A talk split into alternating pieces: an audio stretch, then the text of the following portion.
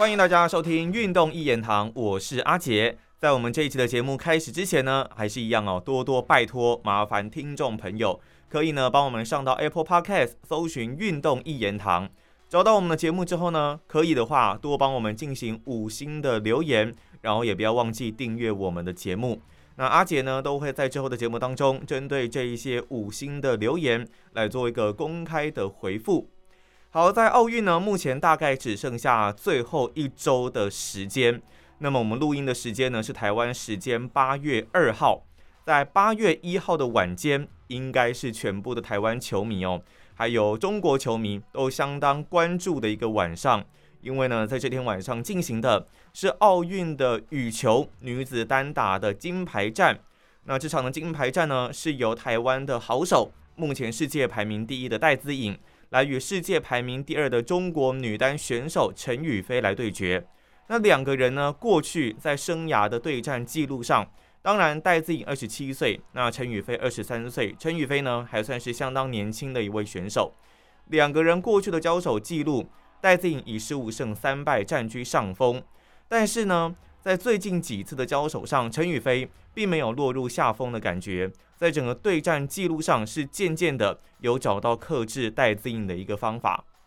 所以呢，在这场比赛之前，两个人会打出什么样的内容的比赛，都是让球迷们感到相当的期待。那戴资颖呢，其实在先前的包括了八强战，还有四强战，面对到泰国好手伊瑟农，以及呢对决到印度的辛度，那这两场的比赛，其实戴资颖啊都是过关的，尤其呢是对伊瑟农的那一场比赛哦，也是心惊胆跳啦。最终戴资颖在那个时候以二比一非常惊险的杀到第三局才击退了这个老对手伊瑟农。当然呢，其实他们私底下也是老朋友啦，所以呢，在戴资颖进入到越来越后段的比赛的时候，伊瑟农也是在自己的像是 Instagram 上面呢、啊，也帮戴资颖加油。尤其哦，戴资颖跟伊瑟农的那一场比赛，两个人一度啊是还杀到了，就是都扑倒在地上，很累的躺在地上，这样子有点像漫画里面对决的一个过程哦，看了真的是非常的感动。这个画面呢，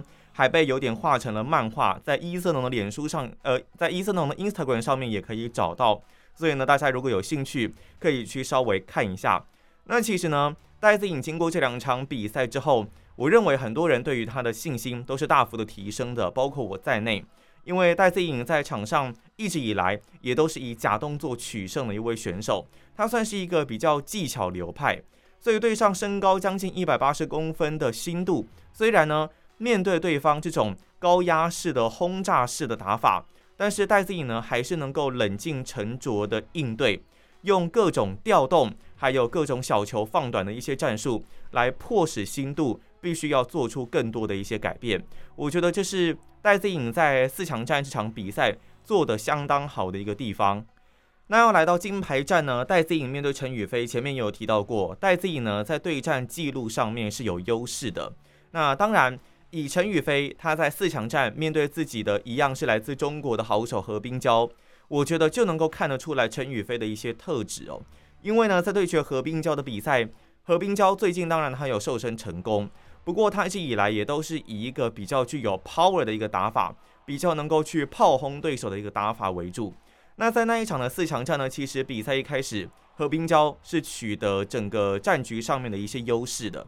但是陈雨菲，我觉得她最难能可贵的就是，不管她面临到什么样的逆境，她都是能够冷静的去分析场上的状况，贯彻自己所拟定的战术、策略还有打法。所以呢，陈雨菲，你看她的身材就是呃一百七十公分左右的身高，但是她非常的瘦，比较偏瘦的一个体型。在场上呢，他也不常出现那一种猛攻炮轰式的这种攻击方式。那他的打法呢，反而就是以一种守株待兔，他尽量的把防守给做好，然后呢，等待对方来发生失误的一个机会。也就是说，他其实非常的稳定，你很难把他给打趴，把他给打死。那你如果呢没有办法一击把他给毙命的话，一旦他找到机会，或是一旦你自己自乱阵脚，就很容易落入了陈雨菲的一个陷阱。所以呢，在这场冠军赛，这场金牌战呈现出的也有点类似这样的内容。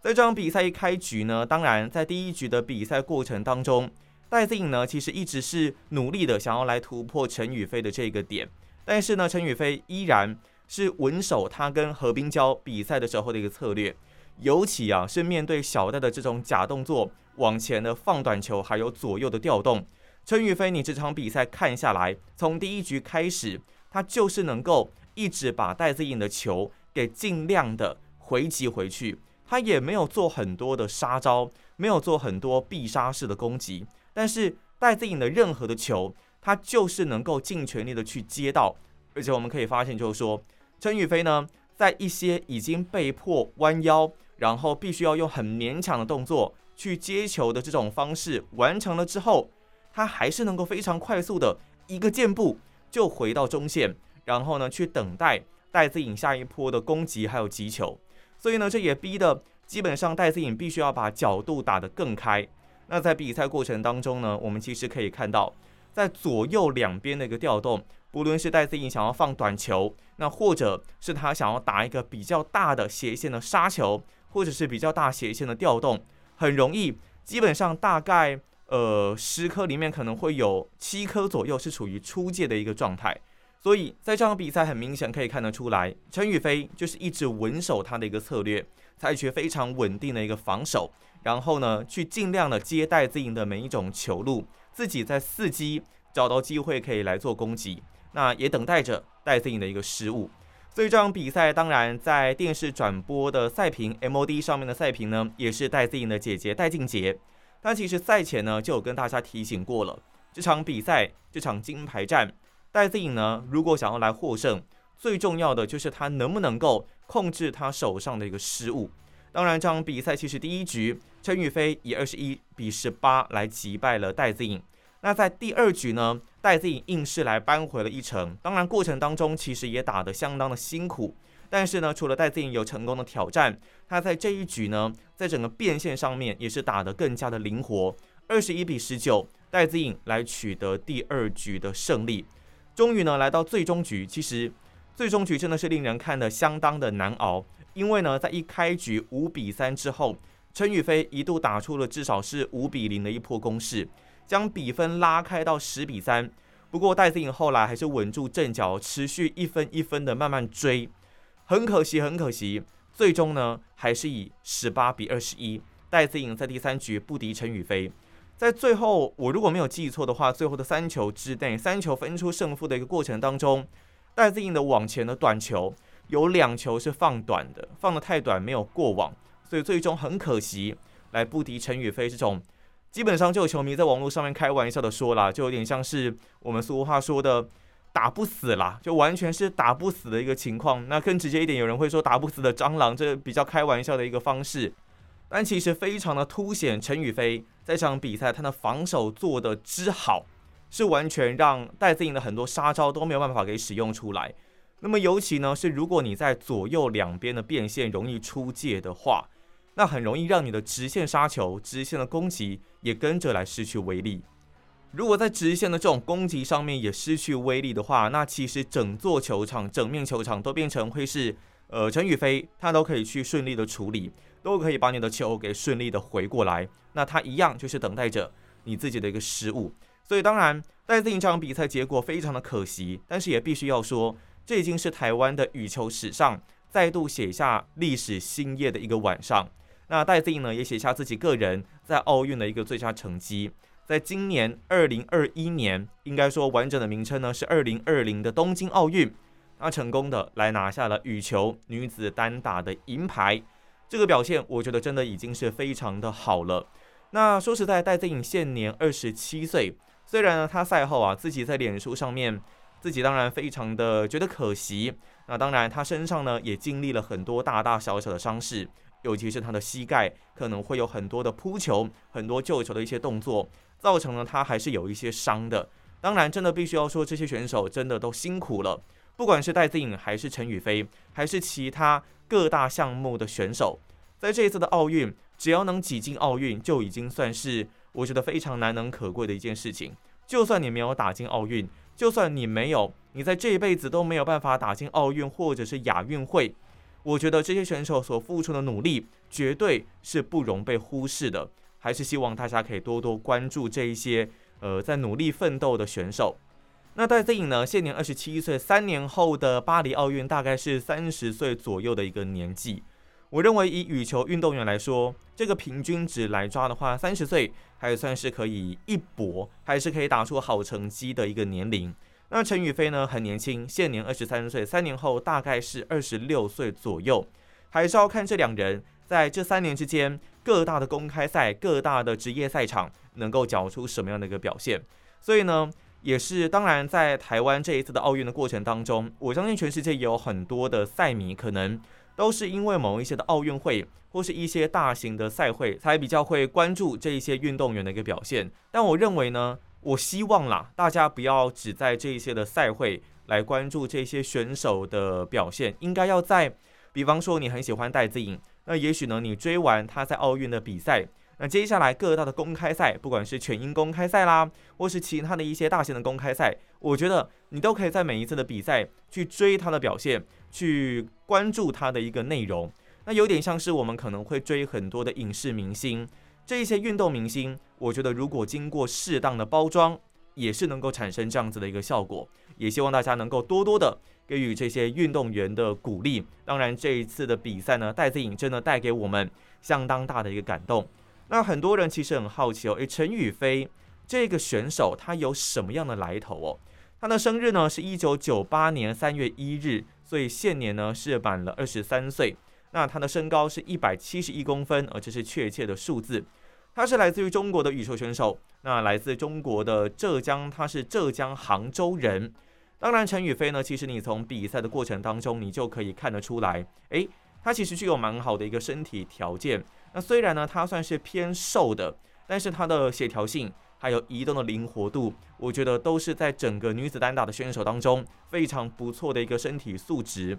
他在六岁的时候，大概是二零零四年左右，就已经呢被杭州市的少体校羽球队的教练给选中，所以呢进入到体育学校来做就读。那一直练练练，他也是呢在一些青少年啊、青年的比赛当中逐渐展露自己的一个头角。那当然我觉得陈雨菲哦，最重要的一年，当然他在生涯的前期面对戴资颖是不容易来取得优势的，但是如果他一直累积的经验，面对戴资颖，面对到其他的对手，一直不断的给他刺激，他就能够慢慢的成长。我觉得最关键的应该是在二零一九年的时候，虽然他在当年一月份赛季的初期，那参加了印尼羽球大师赛的时候呢，是在四强出局，但是后来他的表现真的是越来越好，包括了三月份的全英公开赛，他除了在那个时候击败了世界排名第一的戴资颖小戴之外，那也是他对戴资颖的一个首胜，是他个人生涯相当重要的一个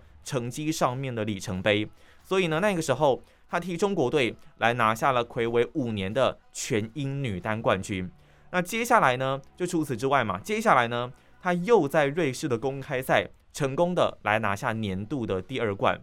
那不止这样哦。接下来四月份的时候呢，他在马来西亚公开赛，虽然在冠军战被戴资颖给击败了，但是呢，依然是成功拿下了第二名的一个成绩。接下来他在出战亚锦赛也是败给了山口茜，不过一样是已经渐渐的推进到了大概都至少能够到前四强，然后呢来拿下第二名的成绩。后来的苏迪曼杯，他成功帮助中国队来拿下了世界冠军。所以在年底的时候，在十二月份的时候，这一年呢状况很好的陈雨菲，在最终的世界羽联世界巡回赛的总决赛的小组赛三战全胜，晋级到了淘汰赛，然后呢四强击败了山口茜，决赛又以二比一来打败了戴资颖，取得了年终赛的一个冠军。所以在这场比赛之后，他也把戴资颖盘踞很久的世界球后宝座给抢了过来。不要忘记这一年的陈雨菲呢，大概也才二十一岁左右而已，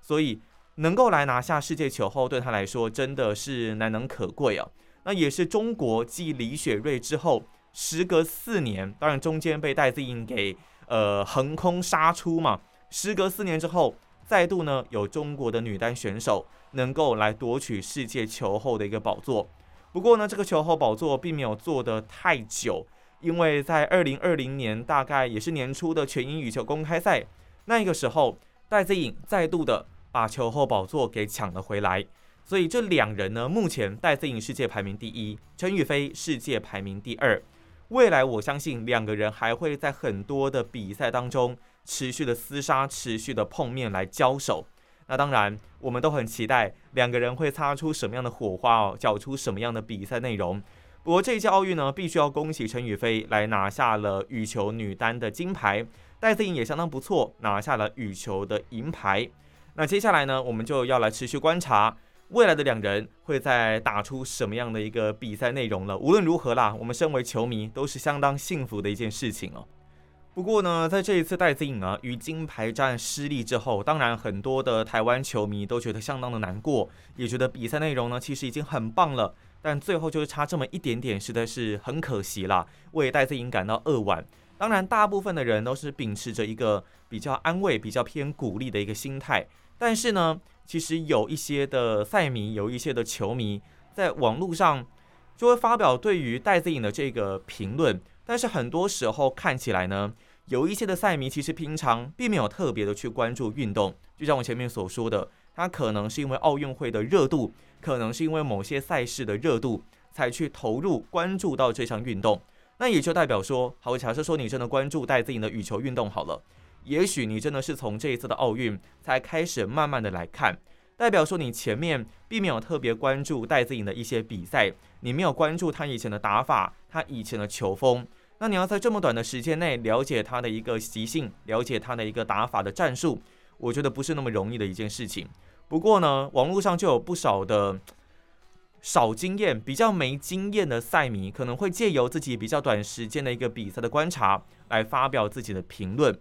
例如呢，在台湾好手戴资颖呢败给了陈雨菲之后，那台湾呢就有一位财经的网美哦，在他的个人脸书上发表了一个评论哦，他想要来检讨戴资颖输球的原因。他就说呢，这场比赛不应该输，对方都是我们失误送分，在实力上戴资颖是强过对方的。但不明白为何失误至此，明明同一个地方一直出界，还继续送球过去，让人丈二金刚摸不着头脑。到目前为止，即便输球都是很好看的比赛，但这场真的有点不能接受。那最后呢，还是有补了一句啊，当然还是恭喜戴资颖。不过呢，其实很多看到这一篇贴文的球迷，或者是一些比较经验的球迷，都认为说，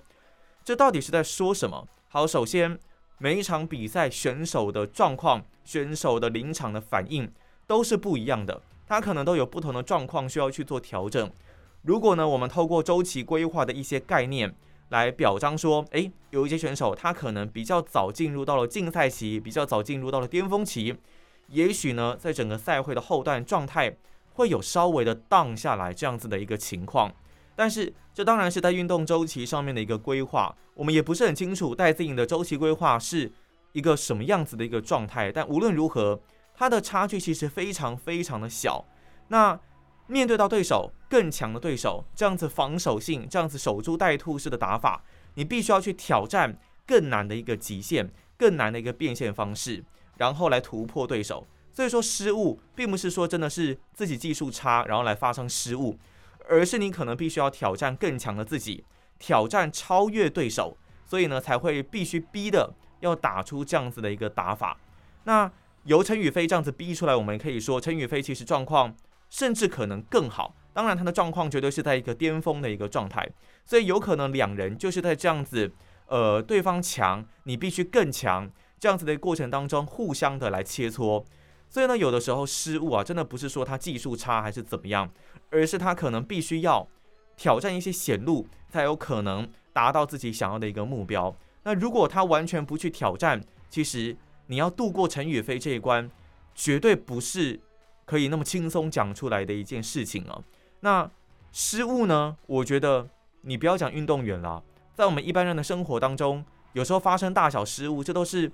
很稀松平常的一个事情，所以何况是在金牌战面对这么大压力的运动员，那怎么会讲出这样子的话，真的是大家都不太能够理解。那他也说同一个地方一直出界，还继续送球过去，但是你面对到陈雨菲，他在场上的死角就真的不多，就是那几个点而已，而且呢，你这一次可能掉右边，下一次必须要掉左边，或是你这个 play 这个回合当中，你掉到左边，要马上再拉到右边去。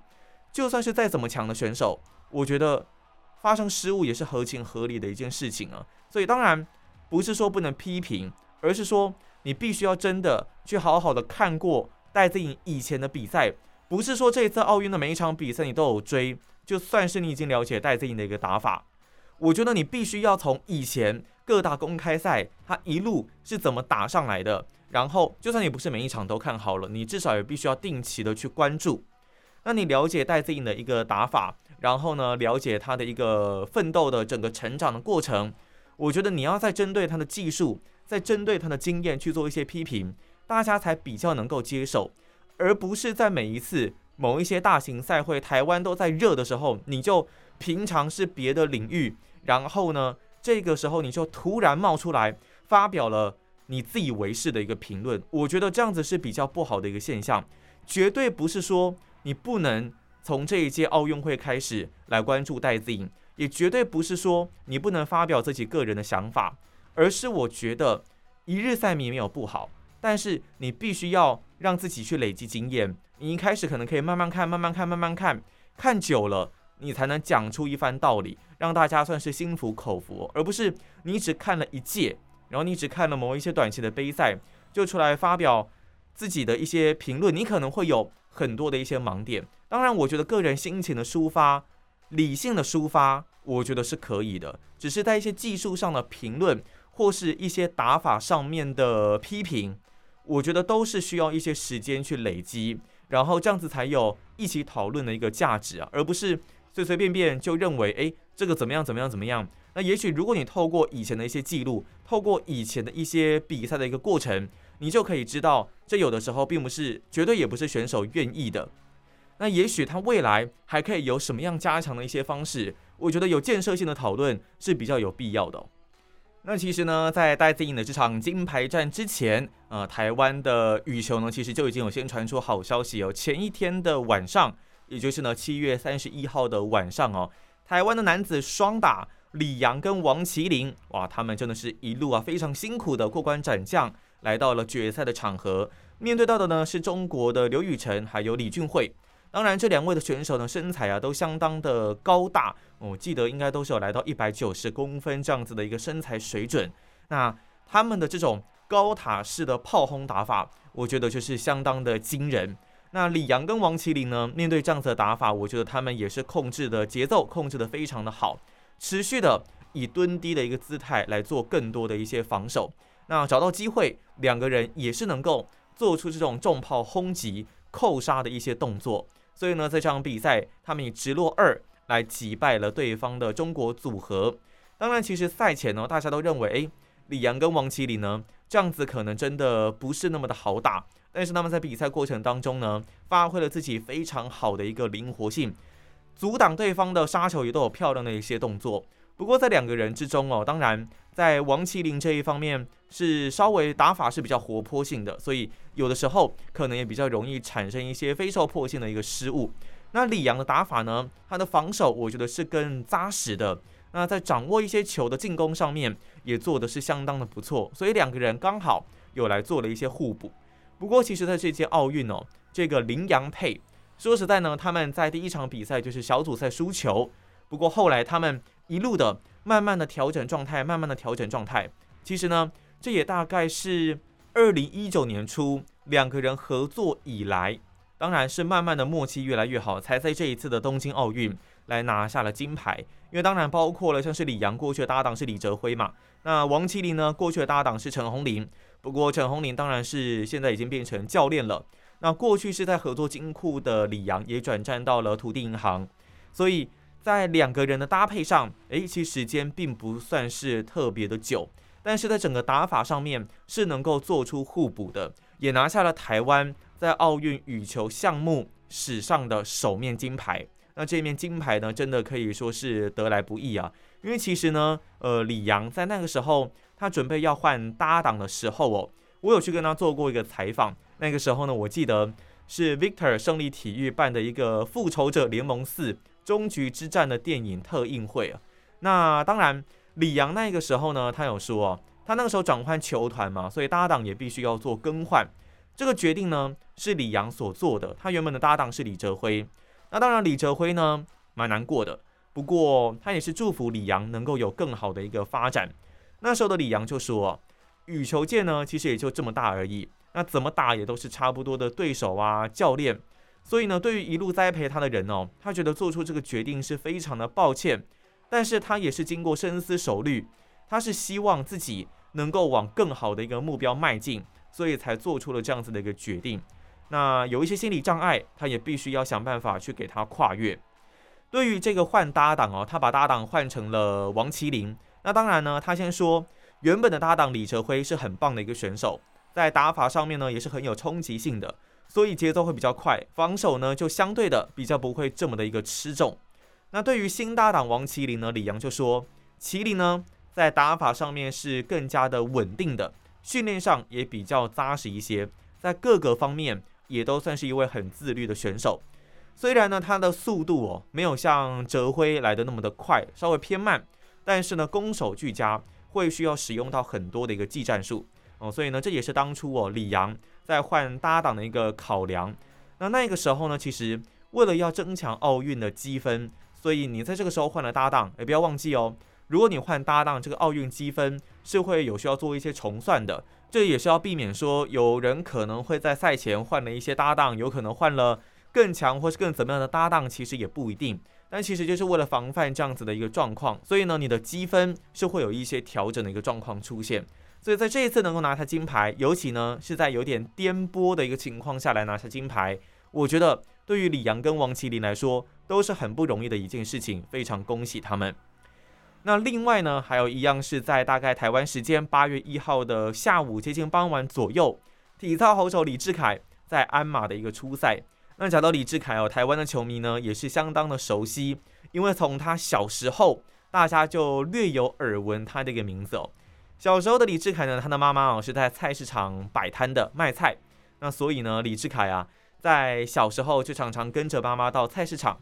那那个时候呢，体操队的教练林玉信呢，其实就有发现了李智凯这样的一个小孩子。那李智凯那个时候甚至可以把自己的身体给全部的缩起来、揪起来啦，卷缩起来，然后呢，把自己给塞到那个垃圾桶里面哦。他就说啊，那个时候呢，李智凯其实会用一些体操动作才吸引客人，所以呢，他有个绰号叫做"菜奇亚凯"啦。那这个是台湾话、台语嘛？那基本上就是说，菜市场凯、菜市仔凯这样子的一个感觉。那李智凯是从六岁的时候开始了自己的一个体操生涯，基本上呢，体操选手都是经历了非常长时间的一个培训，从年纪很小就必须要来开始进行这个体操的训练。李智凯就说自己有一点像是被骗进去练体操，跟林玉信教练结下了不解之缘。那林玉信教练也有说，其实体操的训练呢，真的非常的辛苦，很挫折。你手可能会流血，你的眼睛会流泪，所以呢，真的是一个血泪交织的一个过程哦。但是李智凯这个孩子很棒，因为他一直以来呢，都是为自己的选择来负责，不管呢再挫折，再怎么的痛苦，他还是选择一路的坚持到底。而且呢，其实一开始哦，林玉信认为李智凯并不是天分特别好的一个选手，他们对上那时候呢，有一个黄克强。是一直以来的第一名，总是能够做出很多漂亮的动作。但对于李智凯来说，一直以来他坚持的就是永不放弃，不到最后一刻，他都是一定要把动作给完成，拼到最后的一分一秒。那这样子至少对自己也算是问心无愧。所以呢，如果别人一次就会，那他就会选择用五次、十次的一个练习次数来弥补、来锻炼。常常哦，李智凯呢都是最晚来离开体操馆的人。那当然，从二零一七年台北市大运那个时候，李智凯的招牌动作汤马式回旋就开始了来扬名国际。那林玉信教练就说呢，这个动作是他们的这个宜兰特产，因为呢非常的酷炫哦，原本是拿来吸引女生的一个动作。那李智凯天生呢手长脚长，所以把原本属于地板动作的汤马式回旋呢转移到鞍马上面，让李智凯可以尽情的发挥，也在国际上面造成了一股旋风，这是非常棒的一个特色。那当然呢，在这一次的东京奥运，李智凯一样并没有让我们失望哦。虽然他在全能赛的时候有二度落马的一个情况，但这一次在鞍马项目，他表现非常好，拿下银牌的一个成绩。那金牌的选手呢，是来自于英国的 White Lock， 他在第一位初赛演出了难度分七分，执行分 八点五八三 分，总分 十五点五八三 的一个高分哦。那李智凯呢，在昨天呢是第五位的一个初赛，他最终呢缴出了难度分 六点七 分，执行分 八点七 分，总计 十五点四 分的一个成绩。其实哦，我在家里看这场比赛的时候，真的会觉得哇，李智凯做得非常的流畅，完全是达到了自己还有教练的一个要求。但最后分数出来的时候呢，我们自然还是难掩失望啦，毕竟跟金牌就差这么一点点。但是当然就赛评所说，确实对方的速度更快，在做的难度上面可能是会因此而多添加了一些分数。但是我们当然我们没有练体操啦，不过我们怎么看都觉得哇，李智凯难度其实也很不简单啦，所以当然一样非常恭喜李智凯来拿下了银牌的一个成绩。那台湾呢，在昨天其实也有很多好手传出捷报，那包括了像是男子高尔夫的潘正从也拿下了铜牌，这也是写下了队史的一个最佳纪录哦。这一次的潘正从呢，在高球项目上面，在东京奥运有点算是开低走高了，首轮呢一度排在五十七名的一个成绩，但最后连续三天他的表现呢是渐入佳境啊，一路狂飙，最终也顺利的拿下铜牌的一个成绩哦。那潘正从呢，其实他在五年前的里约奥运是刚转入职业的时候的，那个时候呢他只排在三十名，这一次呢可以在东京奥运拿下了铜牌，真的表现是非常难能可贵。那也希望他接下来包括在职业赛场上也可以缴出更令人振奋的一个表现。另外也像是拳击好手黄晓雯，目前也算是并列铜牌的一个情况哦。那拳击哦比较特别的是，因为呃很多选手可能在四强战或是在前面的比赛一路过来，是被对手啊给打的可能有一点呃招架不住了，所以落入到了铜牌战。那所以在拳击这个方面很特别哦，他们后来的规则有动了一些改变，那就是呢铜牌战是不会举行的，两位的选手是可以并列一起来获得铜牌。那所以说黄晓雯目前也是已经确定哦，有一面铜牌可以拿。那他的父亲啊，过去曾经三度入狱哦，因为毒品的一些问题，所以呢这一次